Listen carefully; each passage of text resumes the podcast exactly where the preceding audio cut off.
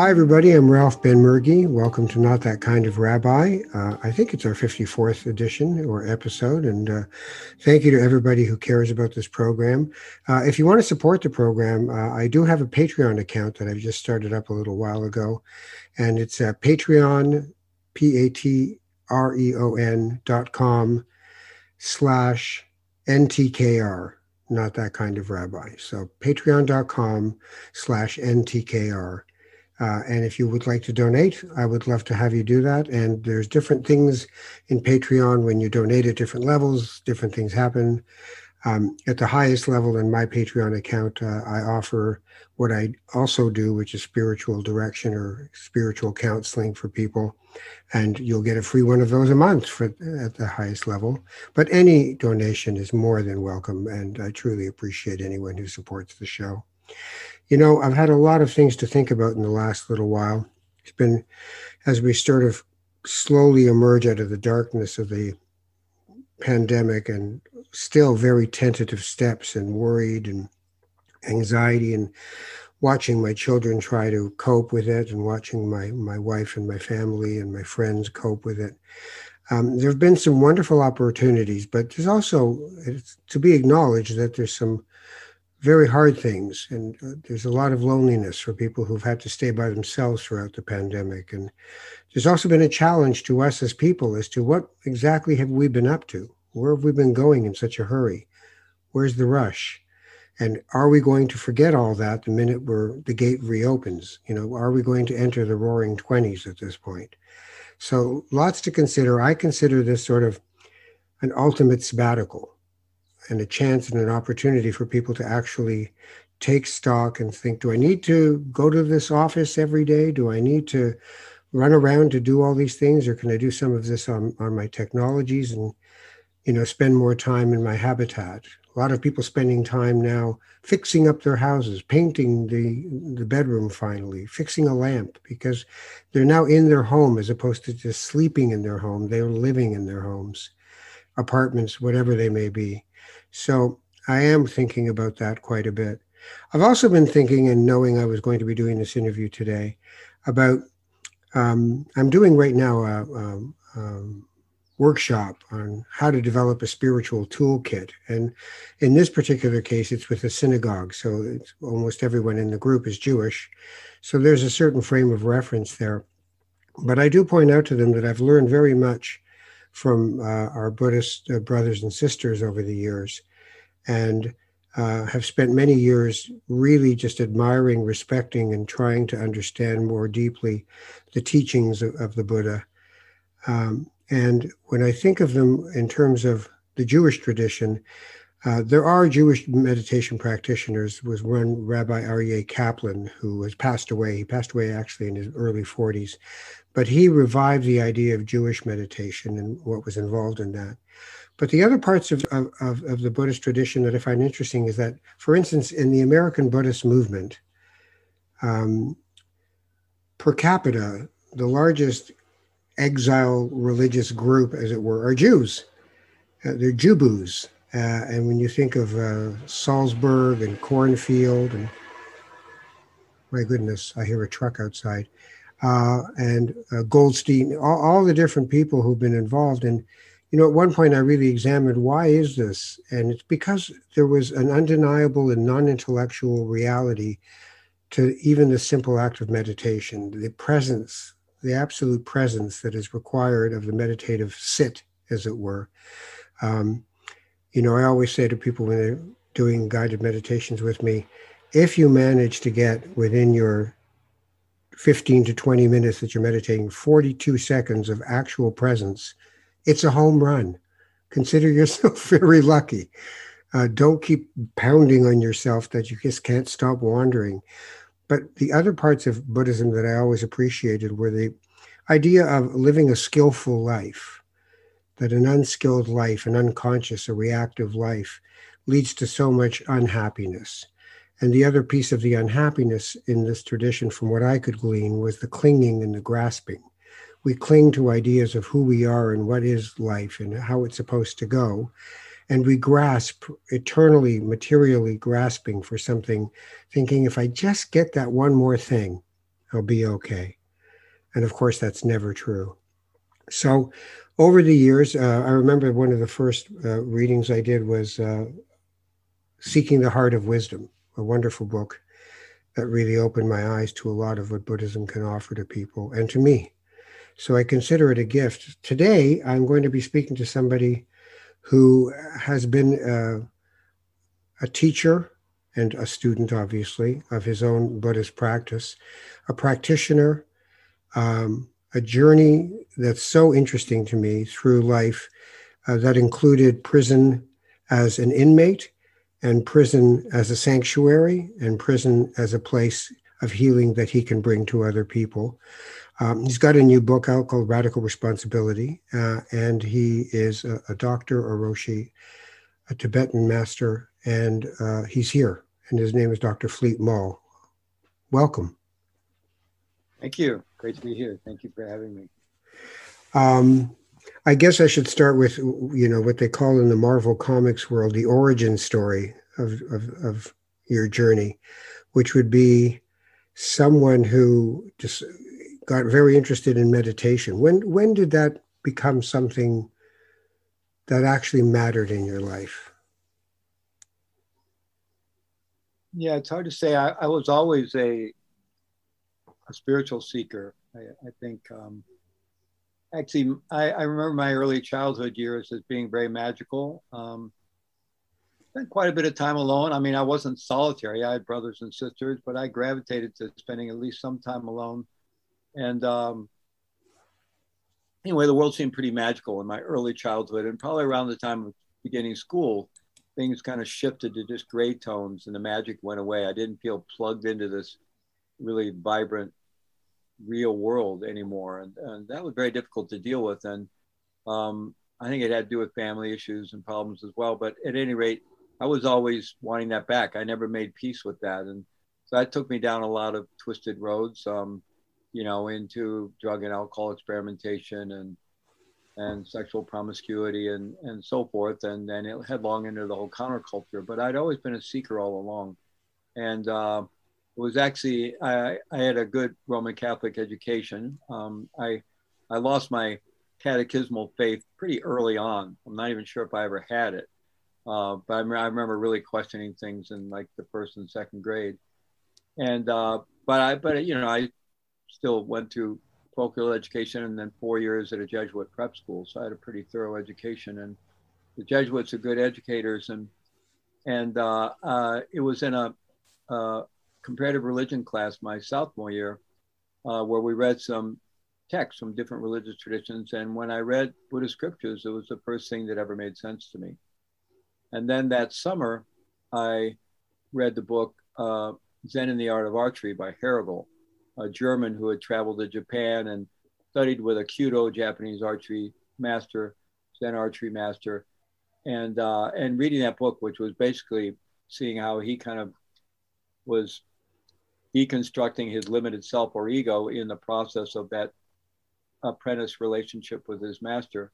Um, reading that, I realized I was a Buddhist, and uh, and I began trying to practice on my own. It was actually probably, um, even though I kind of had lots of inner experiences and contemplative experiences, and kind of probably was kind of a natural contemplative, I actually started formally trying to practice meditation living way up in the Andes Mountains in Peru, probably around the age of 22 or 23, uh, just trying to learn it out of books. My, my first meditation manual was a book called the, the Secret of the Golden Flower, a Taoist, little Taoist meditation manual with the forward written by Carl Jung.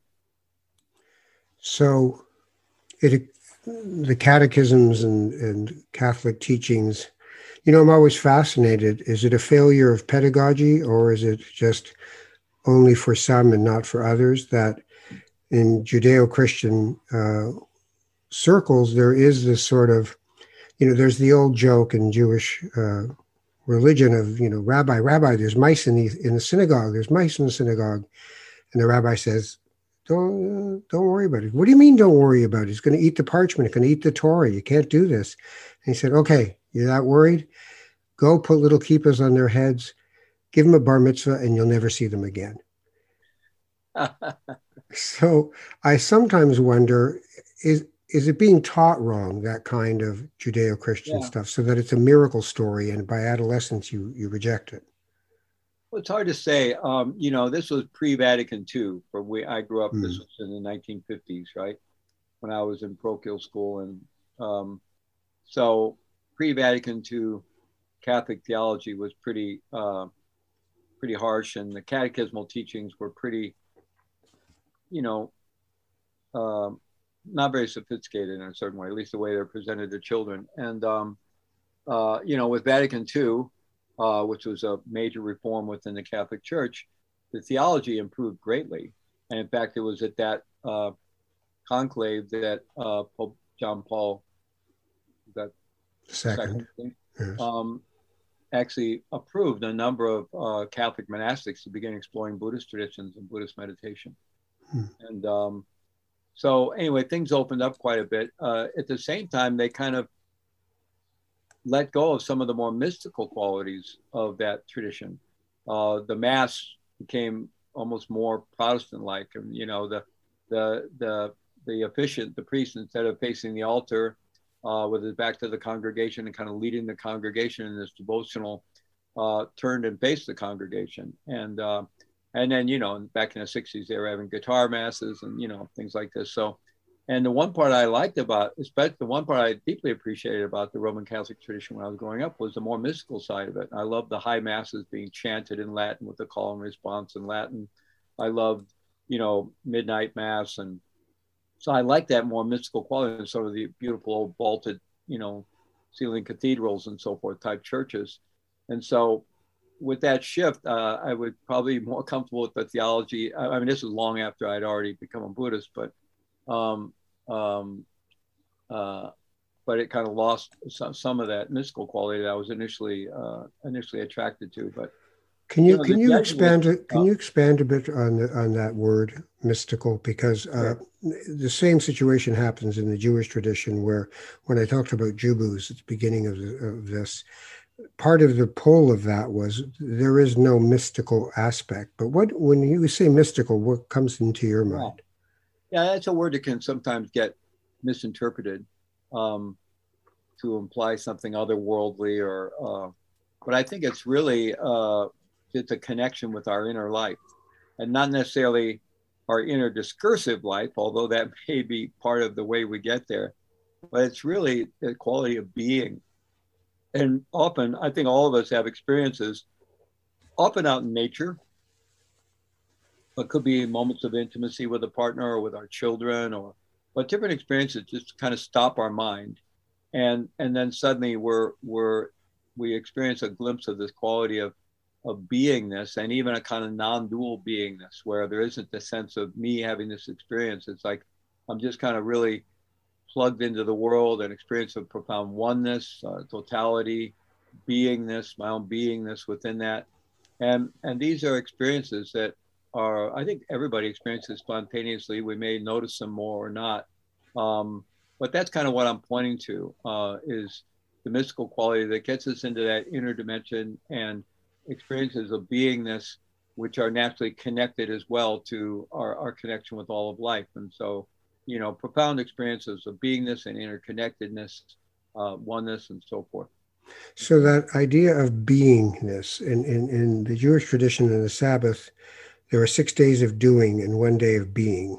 Mm-hmm. So we, we, we create kind of an architecture of time um, as opposed to buildings and, and iconography. Um, yeah, and I, I find though that when I think of Buddhism itself, there's different ways of being. So, you know, in Thailand, you know, a Theravadan Buddhist would have a completely different view than a Tibetan Buddhist would.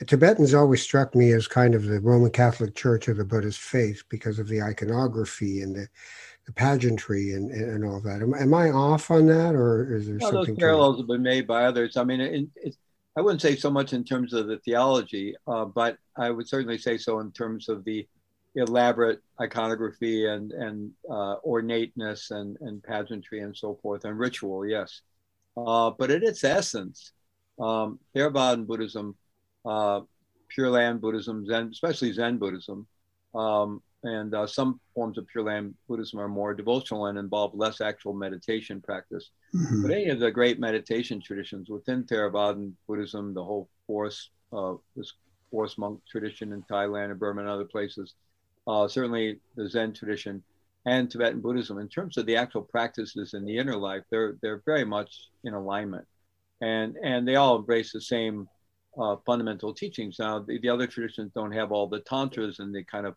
advanced inner yogic technologies of Tibetan Buddhism, but they they share the same view, the same philosophical view, and the core practice of working with one's mind in basic meditation, basic mindfulness and awareness meditation, is fairly universal to all of those traditions.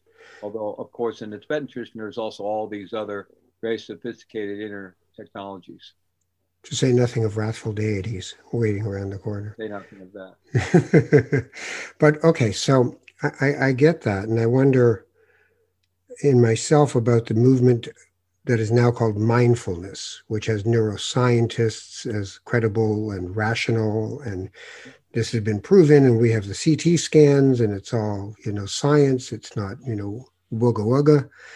Um, and I wor- worry a bit that to make it palatable to people, it had to be drained of, of its mysticism. It had to be drained of that quality that you know, for those who've never even tried that, but did try things like LSD, they'd get that moment of saying, oh, I get it. I'm in on the cosmic joke. There's a unity to everything. All right, I'm good. But mindfulness to me sort of seems like a watered down thing. And I, I wanted your your thoughts on on that. And I don't mean to be pejorative about it. I just, no, I just no, get the feeling. No, that's a, that's a very active discussion, obviously, in, in the world of Buddhism and mindfulness and other contemplative traditions. So, you know, I'm, I'm, I'm very involved in both, I should say. I'm very involved in traditional Buddhism, Buddhist practice and teaching, and I'm very involved in the mainstream mindfulness movement. Um, you know, early on, uh, as this mindfulness movement emerged, people are kind of trying to figure out, well, what to call it. And sometimes we're differentiating it from Buddhism and other contemplative traditions and calling it secular mindfulness. And then some of the major progenitors of that mainstream movement, like Jon Kabat-Zinn and others, uh, didn't like that use of that word, which is interesting because my own Tibetan teacher, Trungpa Rinpoche, in developing a model called Shambhala training, which was meant to be kind of more out in the world, more he he made the distinction of secular being not religious, but still very much connected with the sacred. So he was trying to kind of normalize, you know, or reform the word secular to not mean non-sacred or non-inner, right? Mm-hmm. But the general connotation of secular tends to be pretty pretty much that way. And so Kabat-Zinn and others kind of didn't like the use of the word secular so much, so gravitating maybe towards mainstream mindfulness movement, things like that. But for Kabat-Zinn and others, they've always said, you know, what we're talking about in terms of mindfulness is very much about the sacred and very much about accessing the, the dimension that we call sacredness or sacred world, which could be another way of talking about the mystical or the oneness or the inner dimensions or the interconnectedness and and so forth. So, so I, I just to say, I think there are many many people in the mainstream mindfulness movement, both as practitioners and teachers, who are deeply connected to the the inner life and the contemplative life of, of those of that tradition and the roots out of which it arose, whether they're Buddhist or not. Um, certainly some people that are being introduced to mindfulness in that mainstream way and corporations and i mean i a lot of my work is bringing it uh, to at-risk incarcerated returning youth and adults and then also to the criminal justice and public safety professionals the correctional officers the probation and parole officers police and uh, other first responders and so forth and so in some of these initial introductions of mindfulness to uh, various groups of people uh, the emphasis may be on stress reduction, stress management, on self regulation, uh, emotion regulation, and, and, things like this. Uh, but it's always, there's almost, in, as I'm aware of within the mainstream mindfulness tradition, there's always an emphasis on self compassion. And so already there, you're starting to move kind of into someone's inner world a little bit and, and trying to create not only the value, but the experience of self compassion. And, uh, and then it very much leads to uh, you know, various compassion practices for others. So most mainstream mindfulness programs include some kind of compassion training and compassion practices as well, like the loving kindness practice or the metta practice coming from the Theravadan tradition, or similar practices coming out of the Tibetan tradition. And so, and there's also been a lot of research done on those practices as well as the basic mindfulness of body, mindfulness of breathing practice. The other part of it for me, uh, I know some, I've heard some Tibetan teachers in particular say one of the challenges in the West is that we don't really have a culture in the West that supports deep spiritual practice. Um, you know, there has been a tradition of of uh, within Catholic monasticism, um, but that was kind of very um, um, uh, what's the word set off from the, the rest of the world, cloistered in a sense. Mm-hmm. And uh, there's actually only connection between that and the laity arose really in the 60s and 70s after Vatican II, when many more lay people got interested in going on retreats and doing things like that. And some of the monasteries opened their doors to hold retreats for lay people, and that continues to this day. But still, it was kind of cloistered from society. And whereas they're contrasting it to in Asia, where, you know, in India and Tibet and Nepal and other places in Asia, there, there's much more of a cultural support that it, that it makes complete sense that at some point someone maybe who has a, led a full life uh, as a householder then at some point lets that go and goes, you know, becomes a wandering sadhu or, or goes into a monastery or an ashram, that this is a normal part of life. And so, you know, they've expressed that the lack of that here in the West. And for me, my feeling is that the emergence not only of the, the mainstream mindfulness movement, but also of the hatha yoga movement that's been there for a long time. And many people feel it got very commercial, and certainly it has. And some yoga doesn't emphasize the spiritual roots of the Vedic tradition as much. But nonetheless, I think the emergence of, of yoga in our culture in the way it is, and also the mainstream mindfulness movement, is part of shifting a culture so that you have a culture that will ultimately be more supportive of people in at some point in their lives choosing to go into a deeper uh, contemplative path, yogic path, mystical path, what have you. So, I, so I, I think this broad uh, proliferation of these practices is actually a very healthy thing for the culture. And sure, there's going to be the mindfulness, the mindfulness light kind of stuff, but that's just part of of you know how things move out into the, the greater culture. Yeah, I, I don't really have a problem with it. And, and the wor- worst comes to worst, it's a Trojan horse for compassion. Exactly. Right. You, so. you, you still find a way to insert. And a Trojan horse for self awareness because, you know, a lot of the, most of the very serious problems that we're still beset with in our culture from you know, persistent racism and income inequality and the climate emergency that we really need to start paying attention to. It's actually an existential crisis. All of these things continue and proliferate because we ignore them, because we're turning away, we're choosing to ignore and compartmentalize. And mindfulness is also a Trojan horse in that regard because it it begins to disrupt our, our ability to do that. It, it naturally over, over, time begins to disrupt our, I mean, we're fabulous at compartmentalizing. Even in my deep Buddhist path, for many years, I was obviously compartmentalizing, which how I ended up in prison. But, um, but nonetheless, it, I think it is a Trojan horse. And I often say that in terms of when I'm bringing mindfulness into organizations, into correctional agencies, law enforcement agencies, that, you know, this is our culture change. And, and the more mindful people become, the less willing they're going to be to just let the status quo go on when the status quo is actually not supporting people and actually uh, uh, has within it a lot of injustice or, or even abusive things, you know. So I think it is yeah. a Trojan horse on many levels. So for those who don't know, you did spend 14 years, I believe, incarcerated yes. uh-huh. for drug smuggling at one point in your life. Um, and having spent time here in Canada in some prisons, um, having done a we did a show once on um, what to do with what, what what should we do with these men? And everyone who was in the show was a, a life a lifer. Mm-hmm. um, and people were calling in. It was live. And you know it was taking a big chance by the solicitor general at the time to let us do this. But people were calling in saying just throw away the key. And i kept saying you know on air uh, well life is actually the wrong term. These people are going to get out of prison and they're going to be sitting beside you at a Tim Hortons. How do you want them to be in that kind of a society? You've done so much to take that experience that could have broken you and have it find a way to heal you and heal others. Tell me what you want to tell me about that experience. Mm-hmm. Yeah.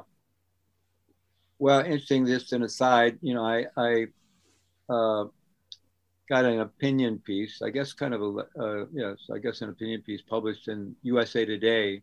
I don't know, a year or two ago, um, and uh, it was about uh, abuse abusive practices with mentally ill prisoners, um, and um, and because it referenced a particular incident as kind of the anchor incident uh, in a Florida facility uh, where a mentally ill prisoner had ended up removing their own genitalia.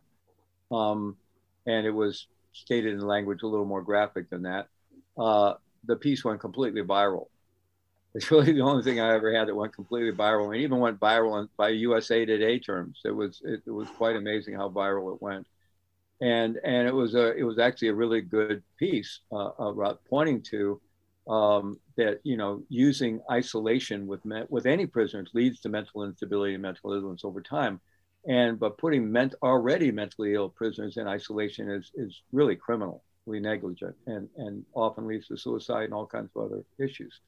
So that's what the article is about, but the the blowback from it in terms of you know there's a big comments field you know online USA mm-hmm. Today and just some of the stuff was so hateful you know just some of the comments were so hateful. So it's you know um, the media has done a good job of demonizing um, the people in our criminal justice systems over many years. So people do often express a lot of anger. Um, and you know part of it's reasonable because people have been victimized by people. And but at any rate there's uh, you know um, anyone who really gets involved in the field and starts interacting with people, uh, they realize that uh, that they're but for the grace of the God of my choosing go I, right? That they're all human beings, and it could easily have been any of us uh, that end up in that situation. It's so interesting being in the, in the environment. I remember we spent a week there uh, before we did the, the program, uh, and I was interviewing uh, different inmates and you know the humanization and then you read what happened what what got them in there you know how this man did what he did and then you go back and you know there was one who was a doctor and a lawyer he was both and he had a string of clinics and they were all going down and he had a psychotic break and stabbed his wife to death uh, and I remember him coming up to me while I was there and saying, I, I listened to you on the radio. Uh, I, I, really like your work. Uh, um, if you want to interview me, you can. Uh, I'll let, uh, uh, you know, you have permission to look at my file. And I'm sitting with this man and I'm, I'm thinking, this is a human being, right? There is a divine spark in everyone. And this man has that and I have that. So in listening to him, I had to open my heart. But then the next man I was interviewing had molested a child who had died in, in the molestation because he was trying to stop the child from yelling out and suffocated him. Didn't mean to in this case, but who cares? Is the way people saw it, and probably should in this point. But he said something about basically trying to say, So don't you think I should eventually get out of here? And I found myself saying, I don't think so. I have children, and I know you don't uh, like he used to go and try to hide in the forest to get away from people because he knew there was something wrong with him. And I said, I wish I could say I, I think it's a good idea, but I don't think it's a good idea. So uh, my heart really broke being in that environment. You were in there as an inmate. Why didn't you just become just another guy on the range? Why did you become someone else? Well, I was fortunate that I went in with a lot of um, healthy background and a lot of training. Uh, I, I, well, I don't know if ultimately if I could have, but the possibility of that was there when it was very much in my face, and I realized that very early on. And um, I realized the world I was in was full of anger and bitterness. And uh, you know, one any time you're arrested, the whole process of being arrested and then prosecuted and sentenced, going to prison, the, whole process from the very beginning intentionally or not, becomes a process of tremendous shaming and demonization. And you, you feel like you're just being buried under a mountain of demonization and shame and ill and so forth. And so it's quite natural to want to protect yourself from that. I mean, it's instinctual just to kind of protect your your being, your psyche from that. And usually, the way we protect ourselves, we armor ourselves up with our own victim story, with anger, with bitterness, and so forth. And so that's really what you see among the incarcerated for the most part. And, and uh, I realized very quickly on when I got to the federal prison where I did my time, you know, that that was the world I was in. And, and I, and I, if, if I was going to survive the time and, and get out someday, I didn't want to come out that way. And I really didn't want to live that way while I was there. And I knew I was going to have to very proactively work at not ending up being that way. And fortunately, you know, when I landed in prison, I had already been training as a, a deep training as a Buddhist practitioner and teacher for 10 years and, and a lot of really deep retreat practice and so forth. And I'd also earned a master's degree in what was then called Buddhist and Western Psychology. The same program is now called the Master's in Contemplative Psychotherapy. It was a very intense three year clinical training program, training us to work with people experiencing a lot of schizophrenia and psychosis, people experiencing extreme states and so forth. And uh, it was grounded in both Eastern and Western psychology and, and so forth. And um, so uh, I had a lot of training and a lot of resources when I went in, and uh, I had the inspiration of my own Tibetan Buddhist teacher, who was someone who just, in my experiences, served humanity 24 7. And, and although my family that I grew up in had its issues, some alcoholism, so was still people with very good values. And so I had that kind of framework behind me. And then here I found myself in this world of tremendous suffering. And one of the fortunate things about when I actually arrived I've been in these county jails going through trial and sentencing because I was never granted bail. So I turned myself in and then I was locked up. And uh, and that was a really hellish experience. And I was just going through a really painful kind of dark night of the soul, realizing what I'd done to my son, who was nine years old then, was going to grow up without his dad, realizing I'd completely torched my own life and let down my teacher, my community, my family, and brought a lot of shame to my family. Just all of it. I was just, you know, finally hit the wall of all the selfish decisions I've been making for so long and, and all the confusion that I've been somehow justifying and all kinds of things. And so I was facing all that. It was, and it was, it was also the, the county jail I was in was just literally a hellhole. So uh, when I actually got to this federal prison, it was kind of a relief because it was a great big place. You could walk around, I could get a job. There was a yard you could go out on. There was a weight room, and you know, and uh, so it was kind of a relief. But when I arrived there, I was really caught up in the drama of my own situation. I was originally sentenced to 30 years no parole because I was convicted of this so-called drug kingpin sentence, which I didn't agree with that. I don't still to this day I don't think I was any kind of a kingpin. But uh, and actually, if they hadn't charged me with that count, I would have just pled guilty and put myself at the mercy of the judge and avoided a trial. But because that count carried with it this no parole sentence up to life, I could have gotten life with no parole and I'd still be there, uh, absent a presidential pardon, which is very unlikely. So, um, at, at any rate, I arrived there with that. And, you know, the paper the next day after my sentencing said I'd be 65 before I'd have any chance of release. And so I was pretty caught up in the drama of my own situation, as you might imagine. But when I arrived in this federal prison hospital, this is the maximum security federal prison hospital in the in the U.S. federal system in Springfield, Missouri. And I get there, I'm walking the halls, and I'm seeing blind men being, you know, helped down the hall. I'm seeing uh, emaciated, uh, you know, patients being wheeled around in wheelchairs, you know, or suffering with cancer and AIDS and other illnesses. I'm, I'm seeing, you know, paraplegics and quadriplegics. I'm seeing, I'm seeing men coming out of the psych ward because this was both a psychiatric and a medical facility. They had about 600 medical patients, about 400 psychiatric patients, and then they had about 300 what they call work cadre prisoners or general population prisoners there just to help run the place. And I was in that group. But uh, you'd see men coming out uh, who were able to get out of the psych ward and go to the education department or go other places or to the yard. You'd see them, you know, coming down the hall doing the Thorazine two-step, you know, or the Haldol two-step, you know, over over medicated with psychoactive drugs.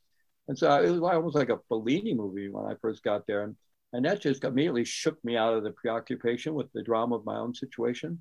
And I just realized, okay, I'm here. This is my community, and I got to show up and figure out how to show up and serve.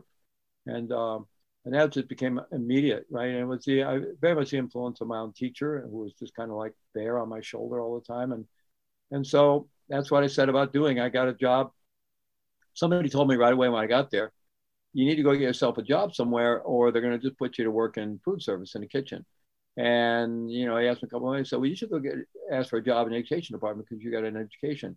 So I went there and I had a master's degree, so they gave me a job. So I was a school teacher for 14 years. um, helping people learn to read, uh, earn their GED, uh, learn English, and uh, help people who are doing correspondence college studies as well. So that was my day job for 14 years, Monday through Friday. And um, so, you know, I, I, I did that. And, but, you know, really quickly, I also just realized what I was talking about before the culture I was in. And so I made a choice that if I was going to be able to survive this time, and at that time I thought I was still looking at 30 years, um, uh, you know, that I had to embrace absolute 100%, 200% responsibility for having got myself in there and for what I was going to do with it and how I was going to get myself through and beyond it. And so that was really the birth of this model I've developed called radical responsibility. Uh, was that choice, but it was it was a choice I made very clearly. But then it was a choice I had to make continually, day in and day out, because the onslaught of that culture is it, it's very strong. And also, you know, I was kind of in this in between world because I was very clear about keeping boundaries with correctional staff, and that my community was my fellow prisoners. I never embraced the convict mentality, and you know, I, I didn't want to embrace the convict mentality.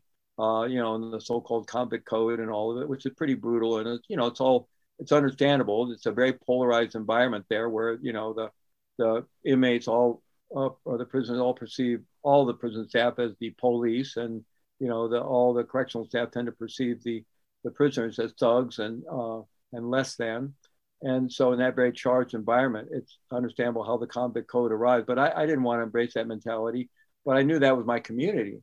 And so, uh, you know, if you want to get along in prison, just stand around with other prisoners and just say MF this and MF that and MF that and every every other word, or you, you hard to get a sentence out without three MFs in it, right? And if you talk like that, you, you know, you badmouth everything, badmouth the institution, and then, then they'll think, okay, you're one of us.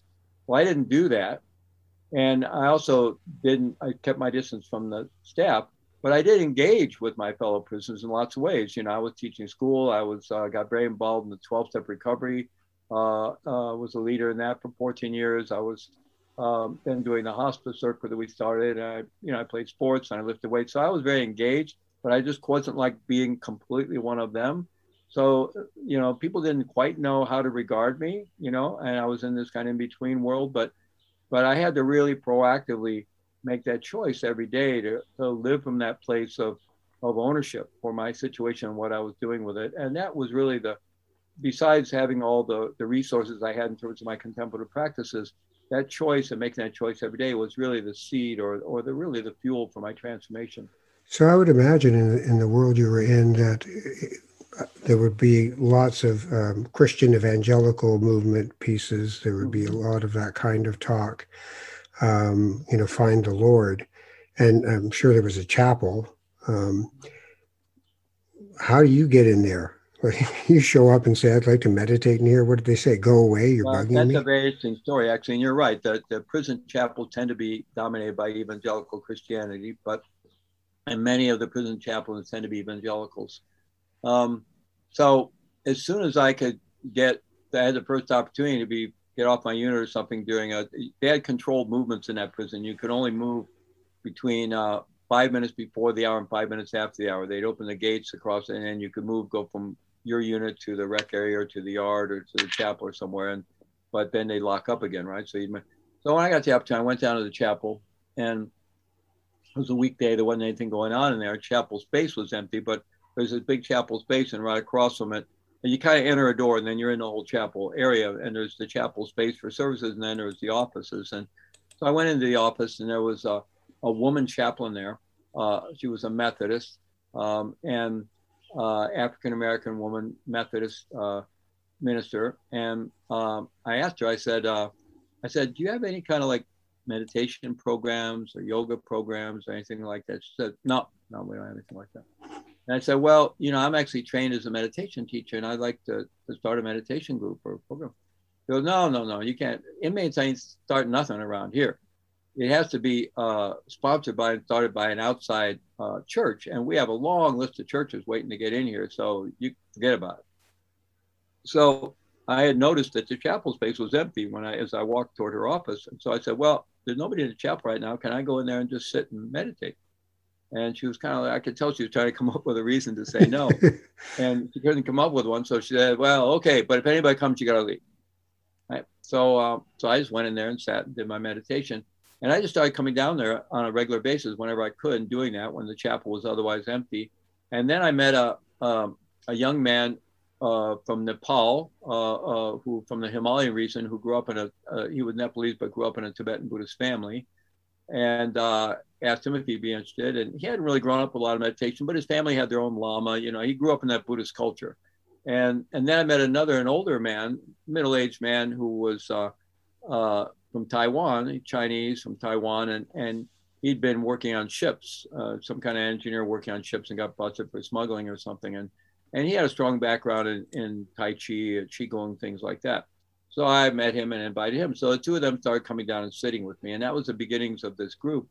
And uh, you know, eventually it got formalized. That the chapel didn't really want it to happen, but it kind of happened by osmosis. And I got sponsorship from our outside uh, Buddhist uh, community that I was part of, and we started getting mail in that name. I gave it a name, the MCFP, which is uh, Medical Center for Federal Prisoners Dharma Study Group, and they start getting. And at one point, the chaplain pulled me in and he goes, "How did this group get started?" I said, I don't know, chaplain. Didn't you guys do that? I don't know. Why are you asking me? but at any rate, you know, we met. Uh, we had uh, we were then meeting on Wednesday evenings for two hours, and then we managed to get a Saturday time for three hours. So uh, after about a year, so then you know we had two sessions a week for for those 14 years. I ended up being there, and um, it was definitely a newcomers group. I mean, sometimes we had some guys that were involved in it for two or three, four years at a time, but this was a very transitory prison. Most of the men in general population didn't want to stay there. Uh, they didn't like being around the hospital. There wasn't a whole lot going on if they were still into the game and into the drugs and you know the conflict stuff. So they, uh, so you know, the average day in general population was probably a year to 18 months, and I was there for 14 years. So the group was, you know, newcomers group. I was just, you know, continually giving meditation instruction to new guys and, uh, you know, showing videos, and that I, I managed to get the chapel to purchase from outside, and you know, different themes, and uh, but it was a it was powerful part of my life was that I just went down there twice a week, put out the cushions to see who would show up. You just did. You didn't wait. You just did. Now, the, there's two things. One is how did 30 become 14? And the other one is yeah. the Supreme Court at a certain point recognizes Buddhism as a, as a religion, which in my sarcastic mind, I think big of them. Uh, yeah. But nonetheless, it recognizes it as valid. Beto versus Cruz, I think. Yeah, and they end up saying, okay, Buddhism is legitimate in a prison setting. Right. But how do you do the 30 to 14? Because I want to talk about radical responsibility in a minute, but let's, I yeah. want to. Well, first of all, uh, I was sentenced under what they call the old law prior to 1987. And in 1984, the Congress passed the Sentencing Reform Act, but it didn't actually uh, become law until they came up with the new sentencing guidelines. And so it became in, in effect in 1987. And that's where they got rid of uh, parole altogether in the federal system. And they came up with these sentencing guidelines. Like if you were convicted of a certain charge, it had guidelines that you, you had to be sentenced to at least this much and you couldn't be sentenced to more than that. And if the judge didn't give you enough time to make the prosecutors happy, they could appeal it. Or if the judge tried to give you more time than the guidelines, then you could appeal it, right? So the judges were really constricted. And that went into effect in 1987. But I was sentenced in 1985. And so at that time, uh, my my charge, the, the one of the five counts I was convicted of, carried this no parole sentence, and so I wasn't eligible for parole. But then they still had a lot of what they called good time, and they had statutory good time, which depending on the length of your sentence, you got anything over ten years, you got ten days a month, and they take that right off the back end of your sentence.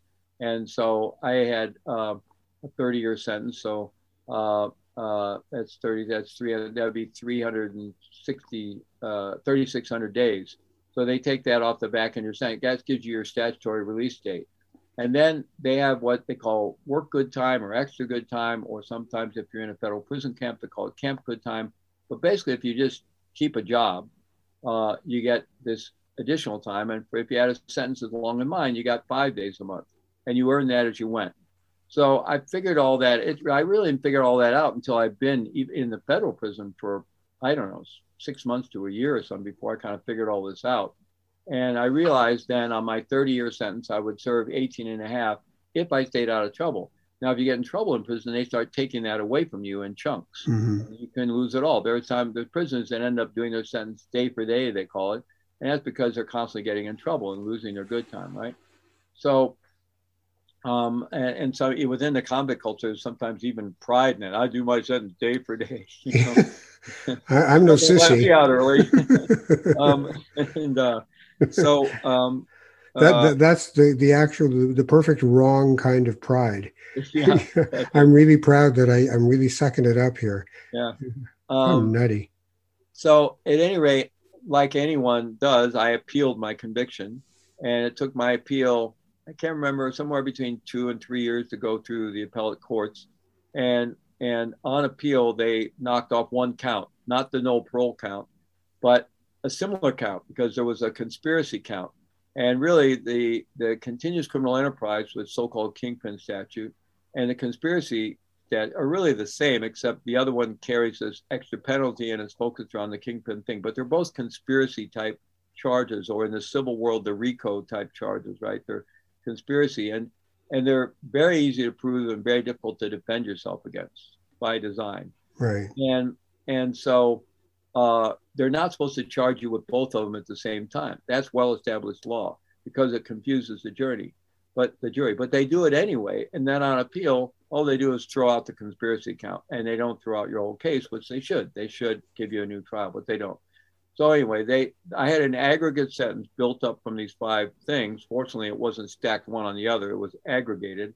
Um, and um, so I had um, uh, they threw out five years, so that reduced my sentence from 30 down to 25, but I still had the no parole sentence. So that then meant at that point, I knew I, if I stayed out of trouble, I would serve 14 and a half years. Right. Which is what I did. I served 14 inside, and then I served uh, six months when I got out, three months in a halfway house and three months under house arrest. And then I went into supervision for about 10 years. So I, I, I remember talking to someone in prison who had never uh, seen an automatic teller machine, an ATM, uh, and he wasn't about to. But he, ironically, the, the prison was making the ATM kiosks for ah. people to use, so he finally figured it out. But it struck me that after 14 years, even with all the all the pieces that you had managed to put together okay so there's two things here. One is do you think this was all supposed to happen for you the way it happened? Or, or do you not ascribe to that kind of making sense i do and i don't you know um, um, it's certainly part of who i am today and you know i made the decision to turn myself in actually i knew i was going to be indicted and uh, they'd already seized some of my properties and i knew i was going to be being investigated i knew i was going to be invited and i was really considering whether i should go on the run or not uh, and from a Buddhist perspective, I was trying to see is this like my personal karma I need to stay and deal with, or is this just the Reagan era crazy drug war thing and I should, you know, go live in a monastery somewhere in Thailand or something?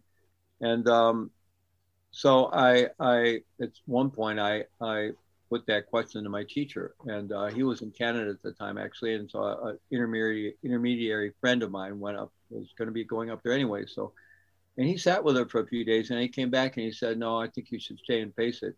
Um, and and most importantly, if you were on the run, it would be very hard for you to continue your path, and especially with me uh, and as your teacher. But if you're in prison, even if they put you in prison for a long time, and they were threatening to put me away for a long time, uh, you'll still be able to practice and pursue your path. And so uh, so I took his advice in terms of first time I'd really taken anybody's advice in my life. Before that, if he wanted me to do one thing, just tell me to do the opposite, you know. Um, but I took his advice and I actually have never regretted it. So was and, it to work out your karma?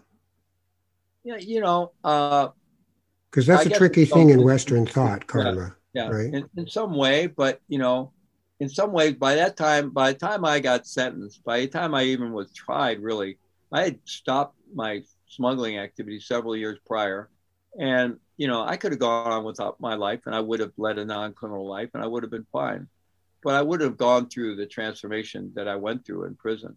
um, in that way, at least not in that way. And I wouldn't be serving the world in the way I'm serving it today. I mean, there were times when I was in there that I got the, you know, that it felt like this is some thing my teacher just cooked up and, you know, gave me all this training and then decided to drop me in this hell realm and you know. Well, Trungpa Rinpoche may have well done that. well, he could have. He was quite an extraordinary being. But yeah. He, anyway, he, I try to mostly take responsibility for having got myself in there, and, and that's right, not, so, hard, uh, not hard to create that narrative because I certainly earned my way there. So let's talk about radical responsibility because uh, you know the word radical acceptance has become part of psychotherapeutic conversations and Tara Brach and all of that. Um, radical responsibility. What does that mean in in what your writings are about? I usually describe it as voluntarily embracing 100% responsibility or ownership for each and every circumstance we face in life, which includes those circumstances upon reflection we can see we had something to do with, you know, either to a great degree or a lesser degree, but also those circumstances that really just seem to kind of land on our head. And everyone would agree we had nothing to do with it, unless it has to do with past like karma or something. And who knows about such a thing anyway. Hmm. So, but really, it's just there. But at some point, you know, the saying question is even if we can't see we had any relationship to allowing it to happen or creating it or, you know, any unconscious patterns of ours, or nothing. Everyone would agree it's really a, we're complete innocent, we victimized by the circumstance or situation. At some point, the saying question is, what am I going to do with it?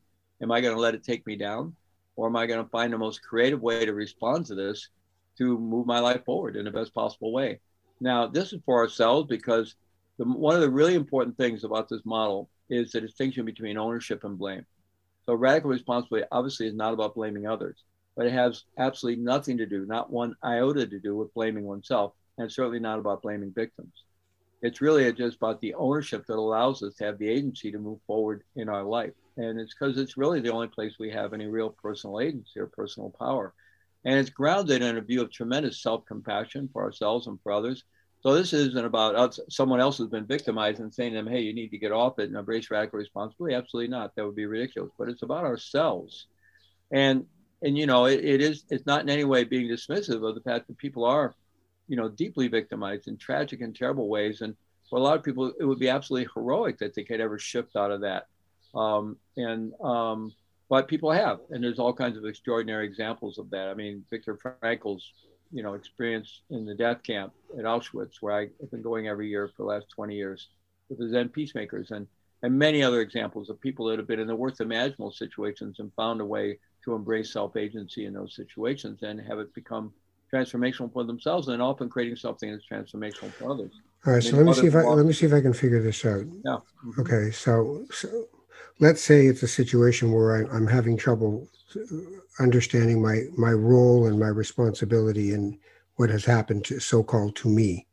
Mm-hmm. Um, in that situation, are you saying ownership is not about trying to figure out where the blame is in the constellation of events? You know, it was my fault, it was their fault, it's our fault.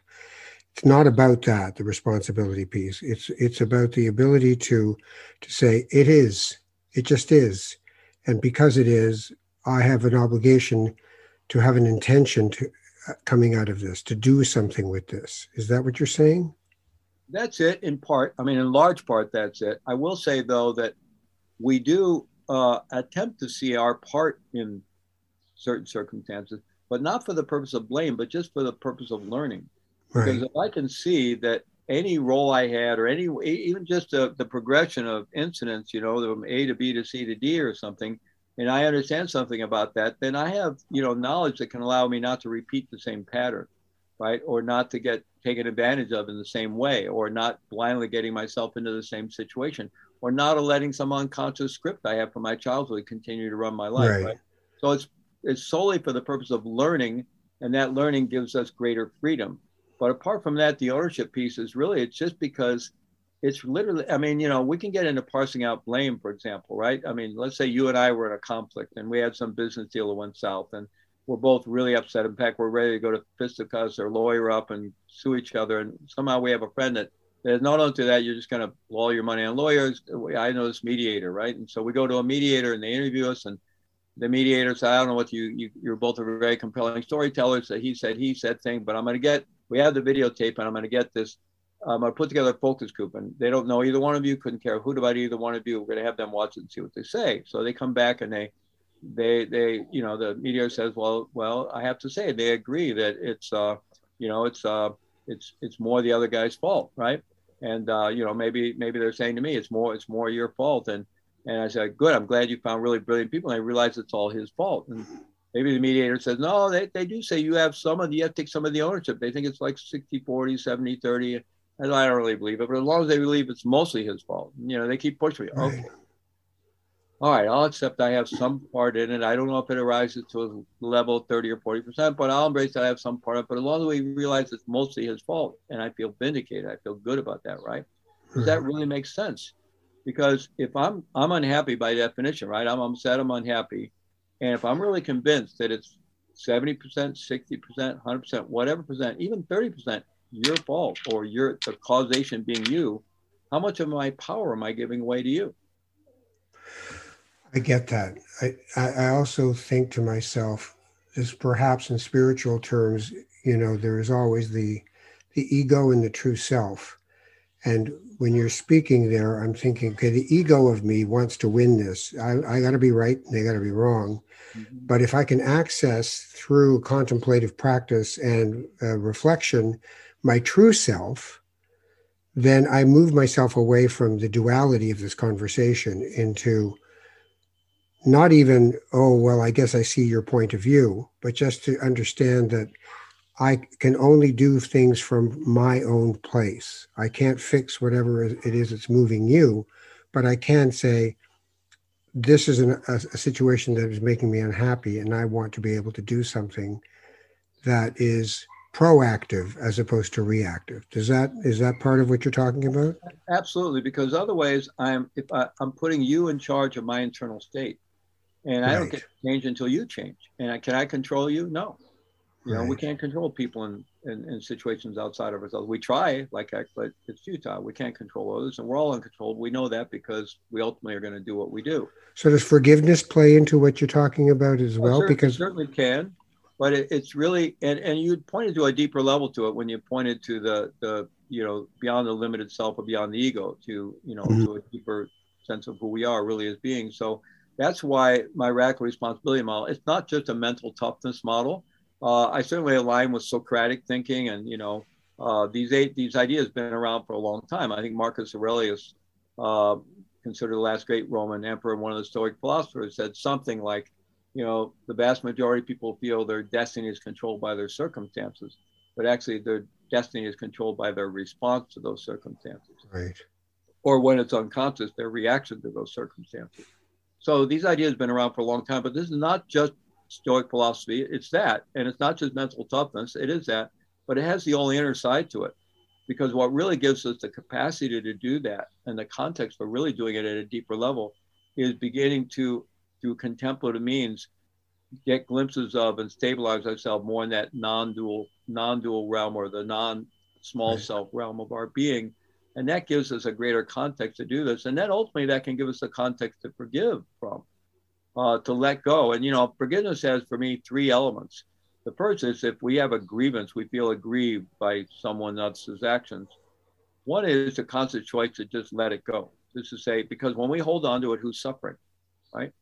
Who's suffering, right? When we're holding on to a grievance, who's suffering? It's like there's that, uh, you know, we're giving somebody free rent in our head, right? You know, we're we're providing them with a leather couch, a big screen TV, and making nachos for them every night. And they haven't thought about us in five years, and we're still stewing on it, right? So who's suffering? It's, also the poison you drink, hoping to kill the exactly, other person, right? It right. goes all the way back to Lao Tzu. I think that's the truth. Yeah, that's right. And so, um, uh, so we let that go in our own enlightened self-interest. I'm just going to put it over here on the shelf so I can move forward with my life. That's one level of forgiveness. Another level of forgiveness might be that I, I'd like to go deeper than that and I'd like to really do some work to really change how I feel towards that being in my heart, right? And so I might do, uh, you know, uh, in the 12 step work in the alcoholic, the book of Alcoholics Anonymous, there's a reference to a Christian minister having Christian minister having recommended a practice when you're holding a grievance or a resentment against someone, which, were which are considered deadly in the 12 step work because they activate you going back to your drug of choice. So when you're holding a grievance or resentment, pray for that person and pray that they would have everything wonderful that you would ever hope for in your life and just keep doing that even if you don't believe it. And eventually people have had the experience that that will dissolve the resentment dissolve the enmity. Now in the buddhist tradition we have various compassion practices. Uh, Tonglen in the tibetan tradition which is exchanging self for other on the medium of the breath where we're actually take on another suffering and we're, we're sending out to them uh, you know blessings of compassion basic goodness and so forth so there's lots of practices we can do to dissolve that enmity and that grievance. So it's actually gone. And I did that very actively in prison. Hmm. Because if I'd wanted to get into blaming when I got locked, there were a lot of people that contributed to me getting the time I got. I did a lot of people's time. And the, and the government, when they're prosecuting you at that level, they don't follow any of their rules. They break all the rules. They break the laws. They play hardball. And I did a lot of people's time. So I could have been focused on that. But instead, and there's some people that had ostensibly been close associates or friends of mine that really stuck me in the back. So I, I included them in my Tonglen practice forever until I got to the point where I held no enmity at all. I walked out of it. In fact, early on in prison, I really had no enmity towards anyone in my heart anymore. But I did that. I mean, that was hard won to a lot of practice. So that's the second level of forgiveness. The third level is whether we would ever actually reconcile with a person and you know we might it might not even be wise to do that right, right. And, and and and and and in some cases maybe it would if, if it's a family member maybe necessary but even if some family members it's not wise when there's been abuse and different things. So so each level has its own validity without requiring the next level but i think of forgiveness in those three levels. But our capacity to forgive has to do with connecting with the depth of our own being because that's what gives us the strength and the resilience and the context for getting out of that dualistic framework of forgiveness into recognizing the non-separateness of life and realizing that we're all suffering and really nobody's innocent and nobody's guilty. And we're all kind of in this human condition together and on this path to liberation together. So in the largest sense. we we we have to end. I could talk to you forever.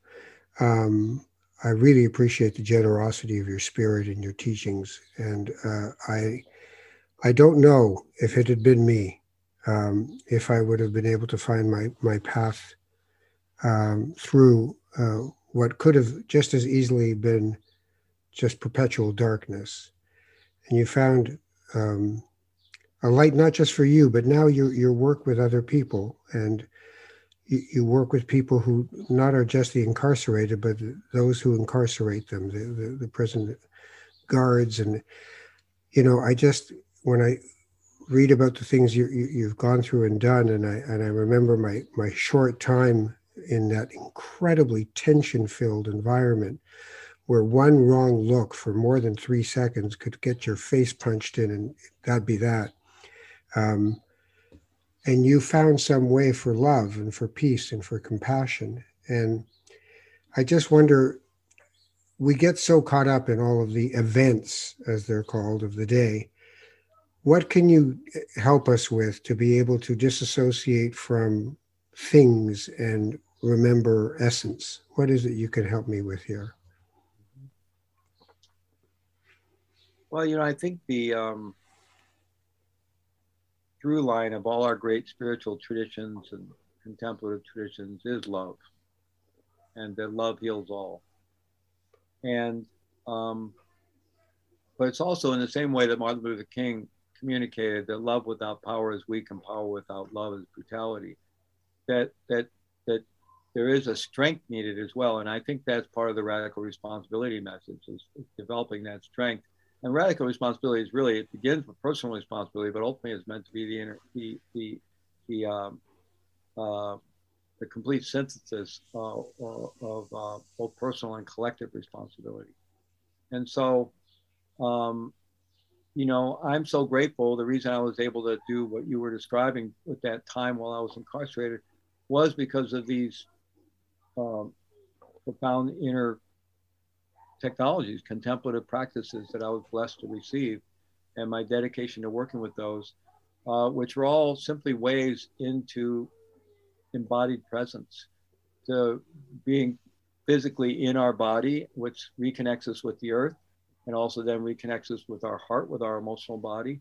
And the deeper we go with that, the more it connects us with the greater world. And, it, and it's just a journey into in establishing ourselves not as not as a separate ego, but more just a being with, with integrity and, and purpose and presence.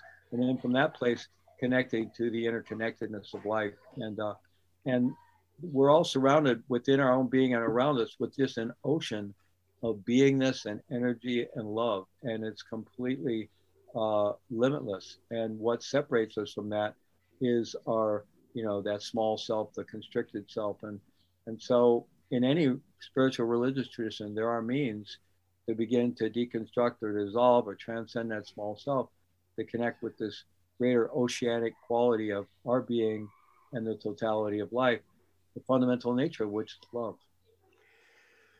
Dr. Fleet Maull, uh, I thank you. Um, um, Buddhist friend once gave me a blessing that I always remember. May you be filled with loving kindness. May you be blessed.